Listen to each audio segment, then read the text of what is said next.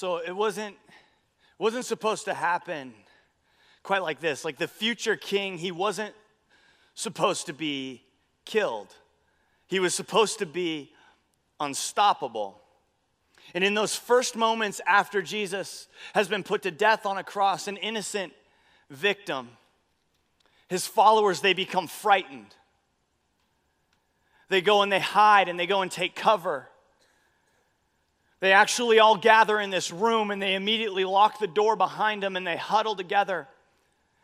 And they start to doubt and question everything it was that they had learned from Jesus as they spent time with him over the last three years. They're worried and afraid that, that they might be next. Who's going to be the next one of them to end up on a cross? And so Friday's happened and Jesus has been crucified, and Saturday comes and they continue to hide.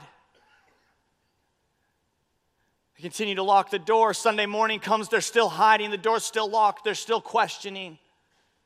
And there comes a knock.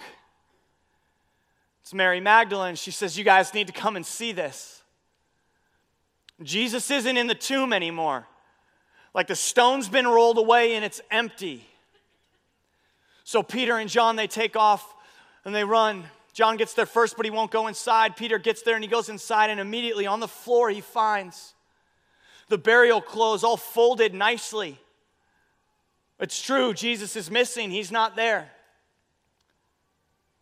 And it begins to spark something inside of them.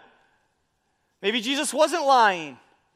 Maybe the whole, whole I'm going to rise from the dead in three days thing was true, and they start to believe it again. So much so that they go back into the room, lock the door, and hide. They start to wonder, okay, what do we do now? They're going to start accusing us of stealing Jesus' body. We still might be the next one to end up on the cross. And while they're all gathered in this room, Jesus appears to them. Out of nowhere, he's there. He's like, "Peace be with you guys. Good to see you." Right? And they start to stick their fingers in his wounds and in his side, and they, they hold him and they touch him and they talk to him. And over the next forty days, they share meals with him and conversations with him. He meets them in different places, in different rooms, along different roads. And he lets them know that he is surely alive. And then there comes this moment when it's time for Jesus to leave. It's time for him to ascend. His work on earth is finished, and he has this message for them. And so they're all gathered there with Jesus to hear his last words. And he says this. He says, "My Holy Spirit will come upon you, and it will bring you power. And when that happens," he said, "you will be my witnesses." Not just right here in Jerusalem, or Judea or Samaria, but even to the ends of the earth, you will be my witnesses. And as those words leave his mouth, he ends up on this cloud and he starts to ascend into heaven to be with the Father. And all of them are gathered there. All his followers are gathered there, right? Like, I'm sure their mouths are gaping and they're watching. So he goes away, staring. And then two messengers come along, and they're like, "What are you staring at? Jesus is gone, and he's going to come back. Let's go. Let's get about it. You're his witnesses now. You're his witnesses." What a challenge. So the direction I want to set us out on today, I just want to say up front, is this. Uh, it, this would be for specific followers of Jesus. If you're a follower of Jesus, this message is for you. If you're not, if this is your first time, you're just checking it out, you're seeking, whatever it might be, like, you got to pass. Sit back, relax. But this would be for those of us who call Jesus our Lord. And, and so what I want to do is make this distinction before we dive in, a distinction between what is a hero and what is a saint? A hero and a saint. So here's this quote from this author. Brian Zahn is his name, and this is what he says. He says, "Part of the problem is that in the Western world, we are deeply conditioned to choose the heroic over the saintly. We love our heroes best of all. Heroes are goal-oriented people of great capabilities who know how to make things happen. We admire their ability to get things done and to shape the world according to their will. Saints, on the other hand, especially to the American mind, seem quaint and marginal, occupying religious spheres on the periphery of the action. We want to be heroes. We don't really want to be saints. And the difference between the heroic vision and the saintly vision is a fundamentally different way of viewing the purpose of life. And so this is my challenge. The hero and the saint. Like, even in preparing for this weekend, let alone every day of my life when I wake up, like, like I've wrestled with this need and this desire to be heroic, to be impressive, like to shape this room according to my will. Or like, oh, I can't help but believe, though, that, that as I, I struggle with that, that it's horribly detrimental to my following of Jesus. Right, because deeply seated within me is this, this desire to feel like I'm doing something great for God, something courageous, something brave. And perhaps you won't be able to relate to this at all, but as I strive to do things that are great or courageous or brave, and all for God, I, I would hope that I would also look a little bit cool doing it.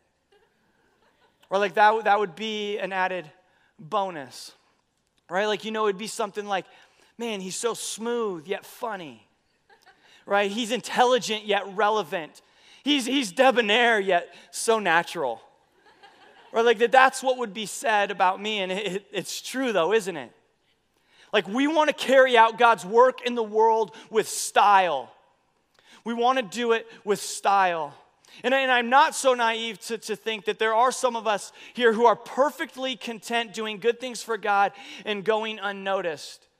But if you're anything like, like my messy self, it's a lot more fun to be noticed when you do those things. We all want to feel cool or feel strong or feel good about what it is we're doing in the world. We want to feel better about who we are. On some level, we want this life to be relatively easy and effortless, and we want things to go naturally with minimal struggle and without pain. So that when people look upon our lives, they'll say things like, look at that. It's so perfect the way he lives. We want them to say that about us. And for, for me, anytime I feel like, like I've arrived, right, or like I'm doing exactly what it is that God has called me to do, and in that moment I start to come alive, it's almost like immediately, simultaneously, my, my soul, it starts to throw up with insecurity and challenge as I'm stretched beyond my own comfort zone. Because all along I'm, I'm hoping that people will be impressed by Jesus, yes, right, but as an added bonus, I hope they will be impressed by me as well. And each time I get to one of those moments in my life, God seems to have a way of making sure I'm reminded of just how human I actually am. I had one of these such moments a couple months ago. It actually happened following a weekend where I was able to share with you on this very stage. You see, I thought it would be a good, good idea to stand before all of you, my family, and rip off my shirt, right? And I was wearing a tank top underneath, just to clarify, right? And then beyond that, I decided it would also be a good idea to start to talk about and share with you like my deepest pains, my, my biggest fears and my struggles, and I laid those out for all of us as well. And while that was happening, I, I knew Like, that's what I was created to do. I knew that I was coming alive. I knew that we need to be transparent and vulnerable with each other, that we need to not be afraid of exposing our weaknesses. But then at the same time, like I said, my soul is throwing up, and I go to bed that night after that weekend, and I wake up the next morning. I'm like, what did I just do?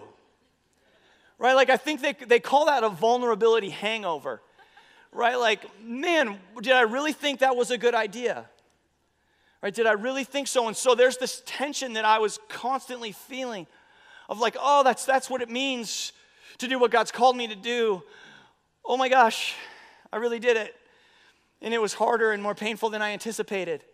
Right, and so that's where I live. And if we're going to actually answer this question of what is our mission here, then we're going to have to look on to how Jesus urged his followers to live. And he gives us a pretty clear mission, a pretty clear vision of what that's supposed to be about. And beyond that, and maybe even in, in within that, we, we have this like difference between a hero and a saint that I talked about. But we also start to see there's similar differences between a hero and a witness, the type of witness that Jesus is calling us to be. So if you would, we're going to check out Acts one, and we're going to start in verse three, and that's, that's right. There's actually some scripture to look at this weekend to set the stage, not just a bunch of stories from me. And so this is right before Jesus ascends to be with the Father. Here's what it says in Acts one, starting in verse three. During the forty days after this, his crucifixion, he appeared to the apostles from time to time, and he proved to them in many ways that he was actually alive. And he talked to them about the kingdom of God. Once when he was eating with them, he commanded them, "Do not leave Jerusalem until the Father sends you the gift he promised, as I told you before. John baptized with water, but in just a few days you will be baptized with the Holy Spirit." So when the apostles were with Jesus, they kept asking him, like, when are we going to open presents? All right, kidding, that's not what he said. He said, they were like, Lord, Lord, has the time come for you to free Israel and restore our kingdom? He replied, the Father alone has the authority to set those dates and times, and they are not for you to know. Now check out this language. Jesus says, but you will receive power when the Holy Spirit comes upon you.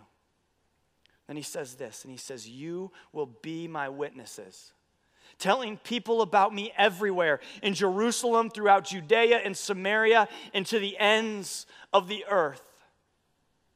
And after saying this, he was taken up into a cloud while they were watching, and they could no longer see him. As they strained to see him rising into heaven, two white-robed men suddenly stood among them. Men of Galilee, they said, why are you standing here staring into heaven? Jesus has been taken from you into heaven, but someday he will return from heaven in the same way you saw him go. Right? Like, you can quit standing around now. Go be the witnesses he was talking about. Right? And Jesus is saying to his disciples in this moment, in his last words, he says, when the Holy Spirit comes upon you, you will be my witnesses. He's not saying to his disciples that his Spirit will give them the power to witness, right? Because so often we think, especially like in our Western mind, of witnessing as, as maybe going from door to door and handing out a tract, or being sneaky and setting it under a windshield wiper on the, the windshield of a car, right? And I'm not, not, not saying there's necessarily anything wrong with that, but that's what we have in our mind. I think Jesus is saying more along the lines of, you will be my witnesses. Jesus isn't talking about something that we will do, but rather about who we will become. Jesus is talking less about an action and more about a way of life. You will be my witnesses. And I can't help but think that this is what it means to be like Jesus, that this is what it means to be human. Like, this is the focal point, to be a witness. And I also can't help but think that being a witness just has to be the opposite of being a hero. So what's a witness? What is a witness? What is Jesus talking about? I thought the best way that we could maybe figure out what a witness is is to compare it to a witness in the courtroom. And there's, there's very similar uh, comparisons here. And so if, if you're a witness in the courtroom, there's a few things that are true about you that I think would also be true about a witness of Jesus. The first one is this. If you're a witness, it's not about you. Like, a witness is never the main point. A witness isn't the main point. The second thing is, the only reason you are there as a witness is to corroborate a story and a testimony. You're just there to tell it, right? Which leads to the third thing, that witnesses are only permitted to testify to what they've seen or experienced. Right? Like in a courtroom, they, they go up there, they do the, the Bible thing and the, you know, this, yep, I promise to tell the truth, right, on, on that stuff. And then all they can do is talk about what they've seen and experienced. That's all they get to do, which leads to the fourth thing about a witness. You're not trying to convince anyone of anything. You're just letting the story do that itself. And so often we think that that's what it means to be a witness of Jesus, that we have to convince everyone of everything. Just tell the story. Like, being a witness of Jesus is simply about offering the testimony of who Jesus is. Like, there's nothing spectacular about being a witness. Witnesses are actually quite forgettable, right? Their memory fades quickly. We don't know what they were, who they were, but where their story is what lives on. And I couldn't really think of a great way to explain this other than the, this trial that was all over the place when I was in middle school. The O J trial. You may remember it, right? Because it was everywhere on every T V. My family followed it closely. Like, O J was there. And like that, that lawyer Johnny guy. Well, we don't know who the witnesses were. We can't remember that. If you can, you watch too much of it, right? Like, they're not memorable. Being a witness is the opposite of being a hero, of being the main point. Being a witness is not about being known or recognized. And I think this speaks of what it means to bear witness to Jesus. Because so often, even within the church, or maybe especially within the church, we live in this culture where there is so much pressure on us to do great things. So much pressure, and I feel like most Christians I know, or, or many Christians I know, I'm not actually sure how absolute I want to make that statement, but the majority of the Christians I know feel guilty most of the time because they don't feel like their lives are great enough or significant enough. Right? We hear these stories of missionaries the world over sacrificing their lives to great extents, right? Way more than we are. Or we hear dramatic stories of how God is building his kingdom. Or we even hear stories from time to time of people who, because of their, their calling and because of their gifts, have this opportunity to influence more and more people for the gospel. And we assume that this is the kind of greatness that God is calling us to. Thus the pressure to be so heroic in our witness. Right, and just as we defined a hero earlier, then that becomes all about personal achievement. The kind of person who gets things done. It's all about the kind of person who receives accolades and acclaim and is admired. We think that's supposed to be us. And the truth of the matter is, the kind of people that Jesus is calling us to be, specifically his witnesses, it's so unbelievably small.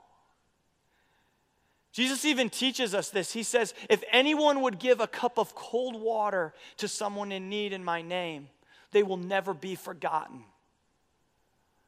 What a small, insignificant, unnoticeable thing that would appear to be. So much of how Jesus brings his kingdom into this world is through quote-unquote small people doing small things that don't look significant.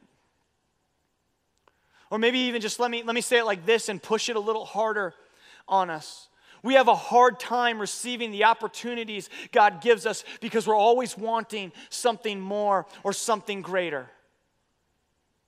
We end up saying things like, I'd love to do something significant for God, but I'm stuck at home with these babies. I would, I would love to do something great for God, but I've been at this same job for all these years and I've never received a promotion.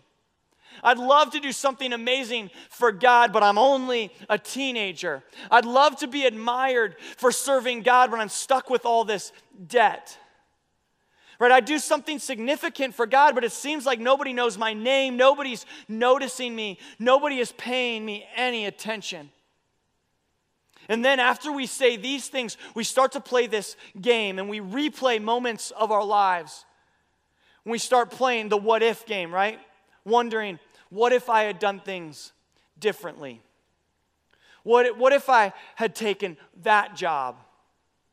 What if, what if I wouldn't have dropped out of school? What if I hadn't moved away? What if I hadn't ended that relationship?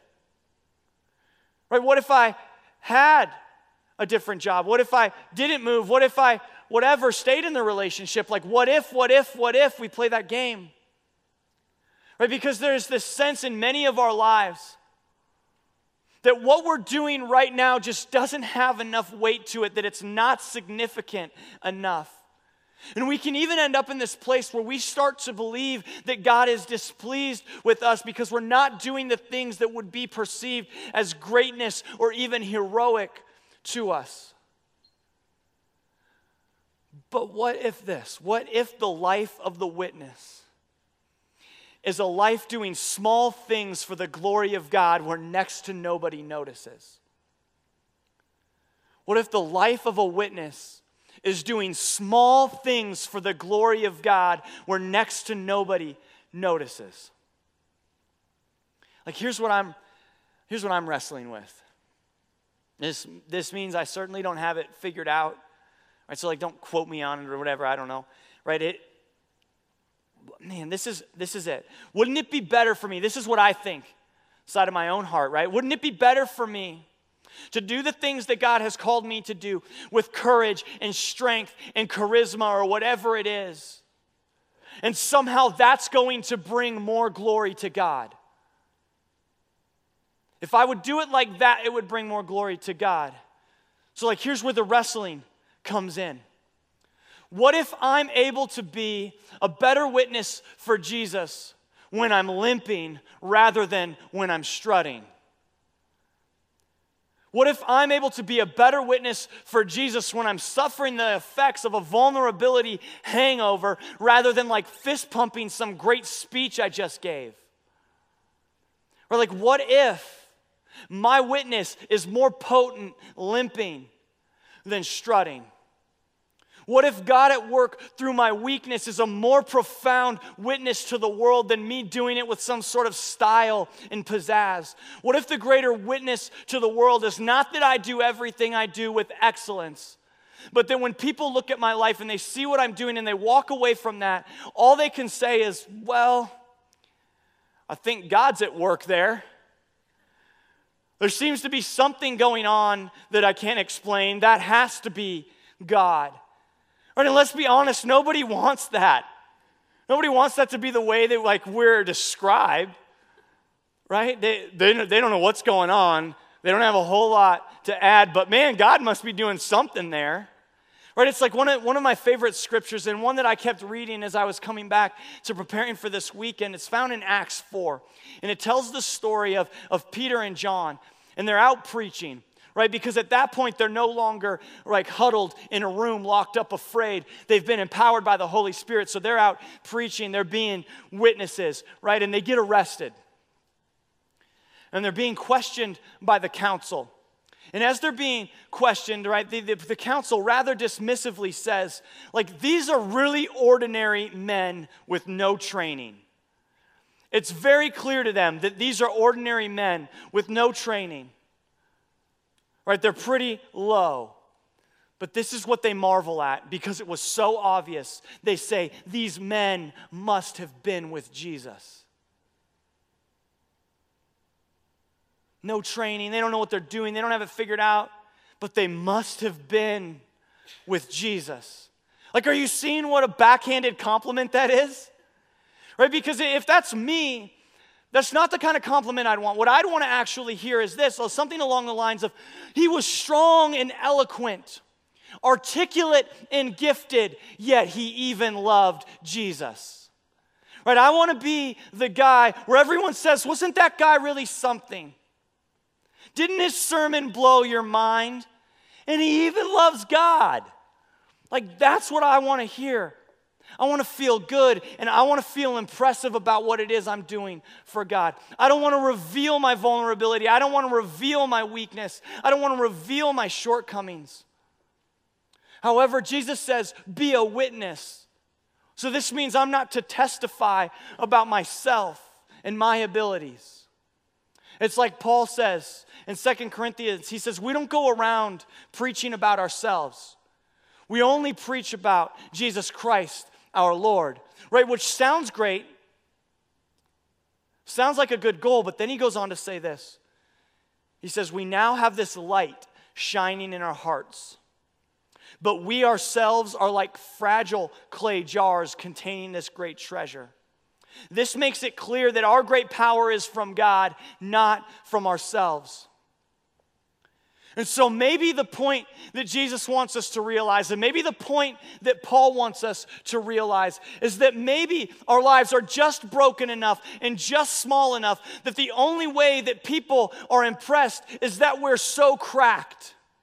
And that there's so much light getting through in our lives that all anyone can say is there's no explanation for that except for Jesus. No explanation. And you know what?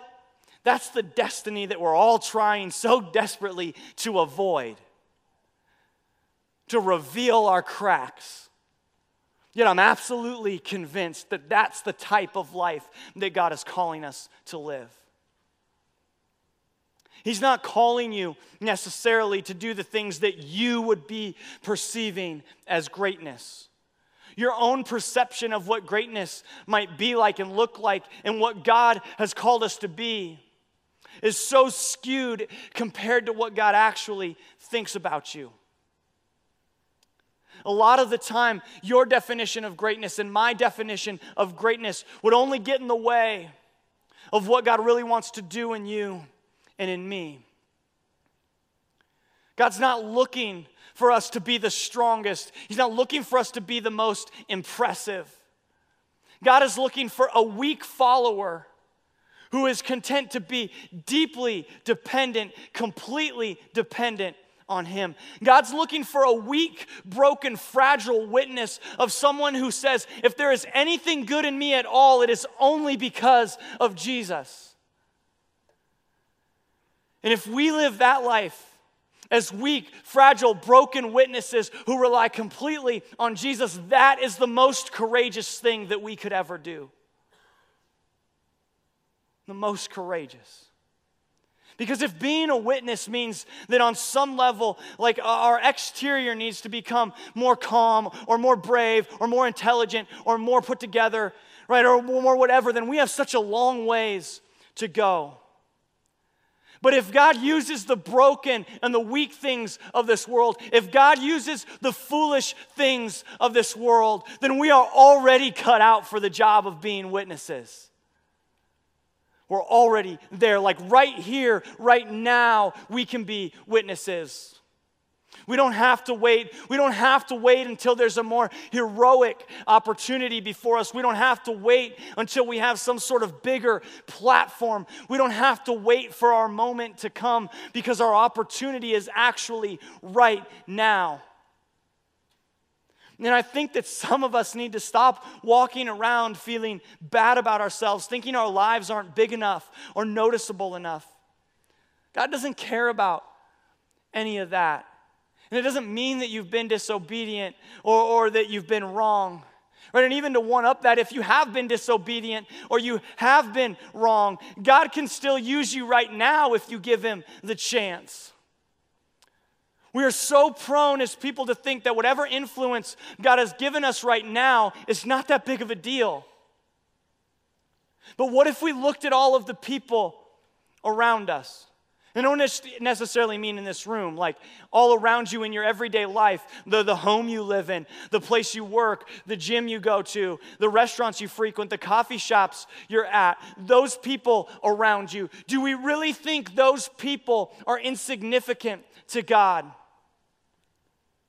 Right, our opportunity is now because the fact of the matter is this. God is desperately in love with every single person in our midst right now. Our opportunity to love, to be witnesses of Jesus is the present. Maybe that's why they call it that, right? That God wants to touch those very people all around you with His love through you and your willingness to be a witness right here, right now. Let's, let's not despise the smallness of the task, a task that might not be glamorous or noticeable, but a task where God always does His best work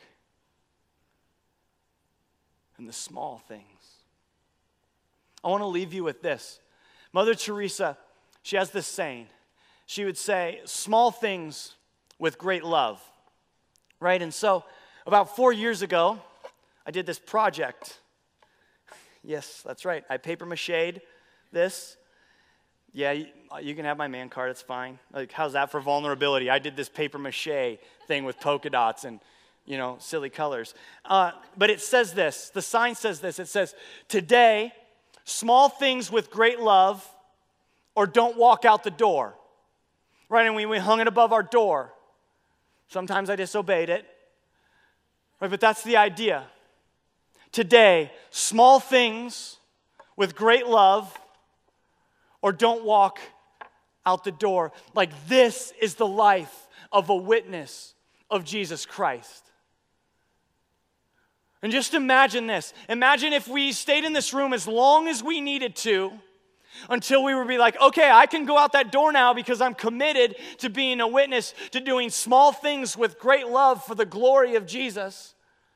And what if you managed to get out of here today and you woke up tomorrow morning and you said, I'm not leaving this place until I can be all in small things with great love for the glory of Jesus, and you didn't walk out the door and you didn't use it as an excuse to not go to work because Jesus is desperately in love with those people too.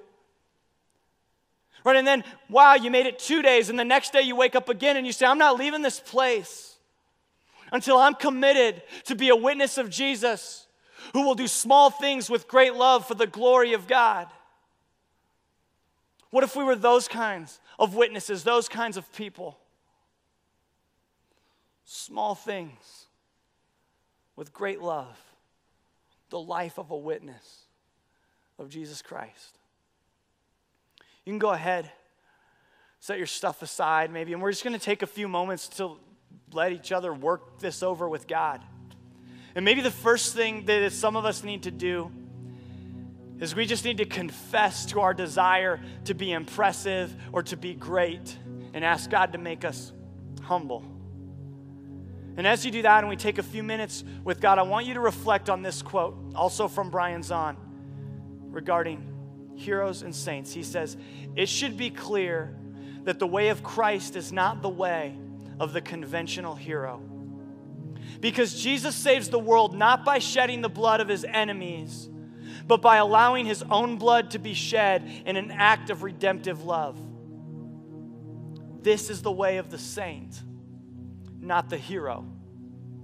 But we struggle with choosing the way of the saint over the way of the hero. Go ahead and struggle with that, and I'll close us in a moment.